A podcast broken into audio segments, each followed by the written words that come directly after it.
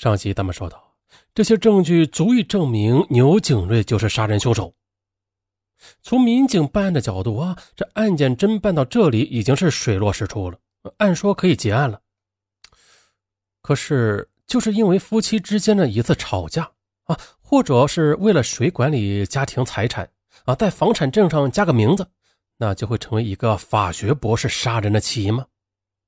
显然，这个杀人动机还是有些牵强的。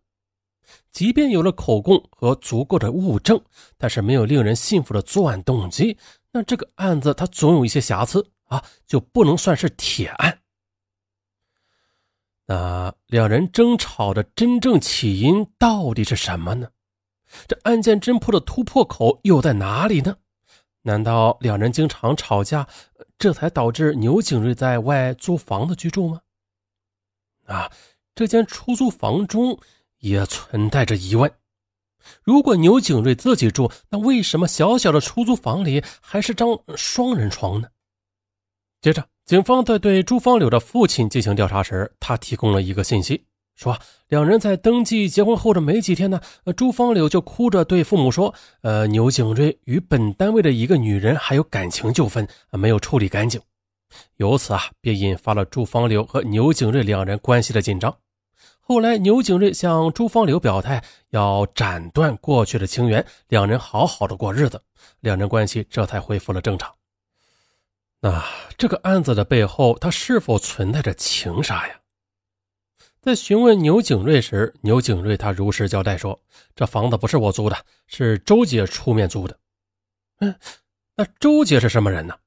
牛景瑞如实供述说：“呃，周姐呀，是我工作上认识的一个姐姐，比我大几岁，已经结婚了。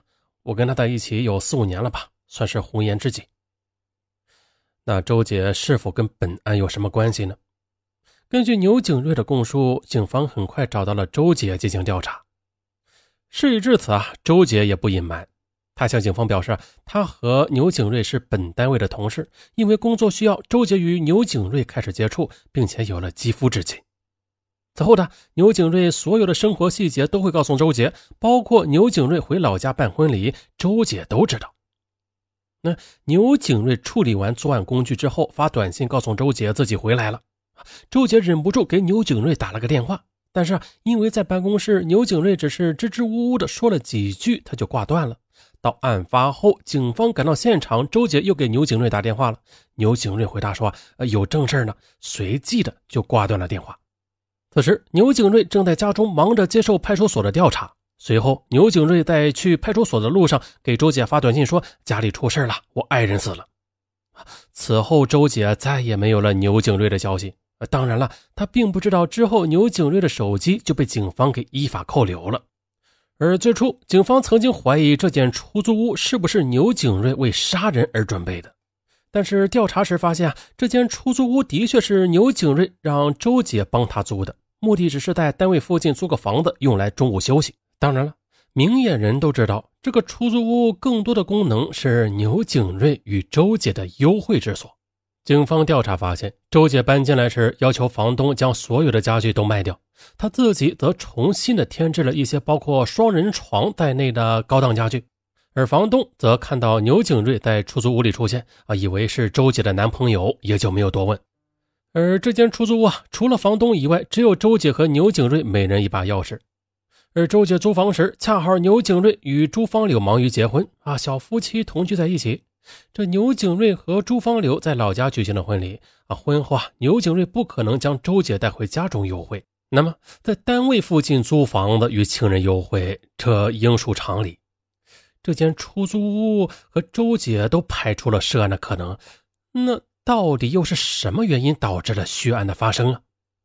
得知噩耗的朱芳柳父母赶来，而此时牛景瑞则被带到了派出所，朱芳柳已经死亡。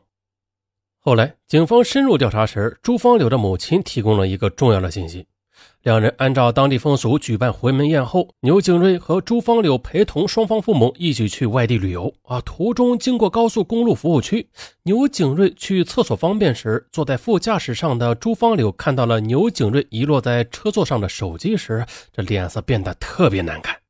接着，牛景瑞回来后，朱芳柳对他说：“啊，要跟他说个事儿，并且拿着手机让牛景瑞看。”随后两人下车走到远处。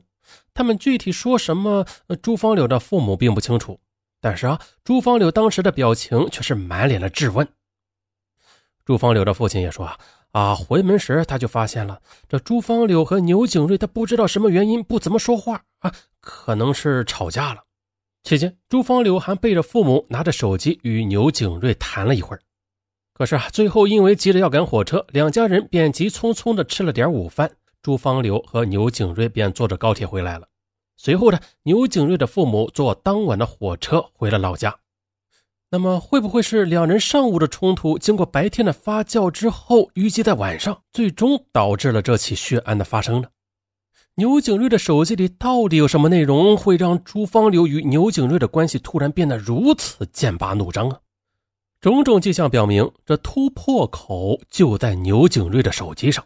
很快，警方从牛景瑞的手机中恢复了他与多名女性短信来往的情况。啊，在这些短信中有数条涉及男女姓氏的内容。这些短信内容如果让夫妻的任何一方发现，都足以引起强烈的反应。看来呀，这朱芳柳正是看到了这些短信后，这才与牛景瑞发生了冲突。而在案发前，一个叫王云歌的女子发来短信中，还涉及其与牛景瑞两人的物品归属问题，包括牛景瑞名下的呃一套价值三百多万元的房子。嗯，这个突然冒出的王云歌又是谁？警方很快找到了王云歌。王云歌他坦然承认啊，他曾经是牛景瑞的女友。王云歌和牛景瑞相识后确立恋爱关系啊。王云歌在牛景瑞的家中同居，一年后两人已经到了谈婚论嫁的地步了。但是王云歌无意中查看牛景瑞的手机时，发现啊，牛景瑞和一个叫做李欢的女子有暧昧关系。最后啊，在与牛景瑞吵架半年之后，最终是选择了分手。虽然之后还偶尔有联系，但是却不经常见面了。那这个叫李欢的女子也是牛景瑞的女友之一，而牛景瑞真正的情人周姐，王云歌当时并不知道，因此两个人是吵吵闹闹，最终又和好了。但是两人并未居住在一起，因为两人和好的时候啊，王云歌不想重回那个让他伤心的地方居住，而是看上了另外一套房子。啊，两人商量之后，便决定各出百分之五十的房款买下这套房子。啊，既可以作为婚房，又可以作为投资。可是呢，由于王云哥当时现金不够，便由牛景瑞出资二百二十万元，王云哥出一百二十万元，啊，签订了买房合同。最终，这套房子落在了牛景瑞的名下。可是王云哥并不知道的是啊，牛景瑞经人介绍，又认识了在读博士，同时又是公务员的朱芳柳。二人迅速陷入爱河，就这样的，在旧爱王云歌与新欢朱芳柳之间求渡了大半年之后的牛景瑞，最终是选择了朱芳柳。就在牛景瑞与朱芳柳领取结婚证的当天，便和王云歌再次正式分手。王云歌啊，非常伤心，之后再也没有见过牛景瑞的面。直到王云歌听说牛景瑞要结婚了啊，他这才跟他说。呃，两人以前的物品，包括房子的归属问题，而这条短信和以往那些露骨的艳情短信，便成为了朱芳柳与牛景瑞交恶的导火索。朱芳柳已逝，我们已经无法准确的知道案发当天晚上到底发生了什么，也无法还原当晚两人吵架的真实情况。其实，应该说牛景瑞的供述是基本可信的。至于牛景瑞杀人的起因，警方也慢慢的接近了事情的真相。警方了解的是这样的：生于普通工人家庭的牛景瑞，自从进入大学之后，就成为人中龙凤。他不但在大学攻读了研究生，还担任学生会的主席。毕业后啊，更是直接到部委工作，成为领导秘书，并且随后的被任命为重要部门的处长。可以想象，他的前途那是一片光明的。而他在这些位置上，不但是要风得风，要雨得雨啊！那无论是出于爱慕婚姻，或者其他什么原因啊，牛景瑞的身边是不乏异性，而渴求牛景瑞守身如玉也不太现实。仅从我们所知的几个女人来看，那周姐是个已婚女子，这份婚外情应该是与牛景瑞的第一个公开女友李欢同时存在的。而此后的朱芳柳又和王云歌同时爱着牛景瑞。啊，直到不得不做出选择与朱芳柳领取结婚证时，他这才在领证的同时与王云哥分手了。也许牛景瑞他也不知道自己到底该爱谁呀，但他呢却一直游离于两个以上的女人之间，并沉溺于相互发性爱短信，这就是他的软肋所在。而这种脚踏两只船的举动，在很多人看来啊，似乎是一种择偶的上佳选择，但是啊。很多人并不明白，此举就犹如踏在断裂的冰缝两边，这冰河开裂之后必然跌落深渊，又像是贪吃的狗熊，左手抓一个，右手抓一个，脚上再各踩一个，那到时候争夺起来的话，结果只有两个：要么挣断绳子而死，要么被五马分尸而死。啊，一个人在某些方面高人一筹，总是会令人羡慕的。但是，因此就认为自己足以决胜于多个战场，在官场与情场之间都能够游刃有余的话，那就大错特错了。就像牛景瑞吧，他举起暗红的花瓶，敲下来的却是血淋淋的警钟。还是如开头那句话吧：“自作孽不可活。”但是这句话又有多少人能够理解透彻呢？好了。本案呀到此结束。嗯嗯，尚文再呼吁一下啊，各位听友喜欢听尚文说的啊，多多转发一下啊，多多点赞，多多留言啊，多多多多多多多多那啥啊，对，好，咱们下期不见不散。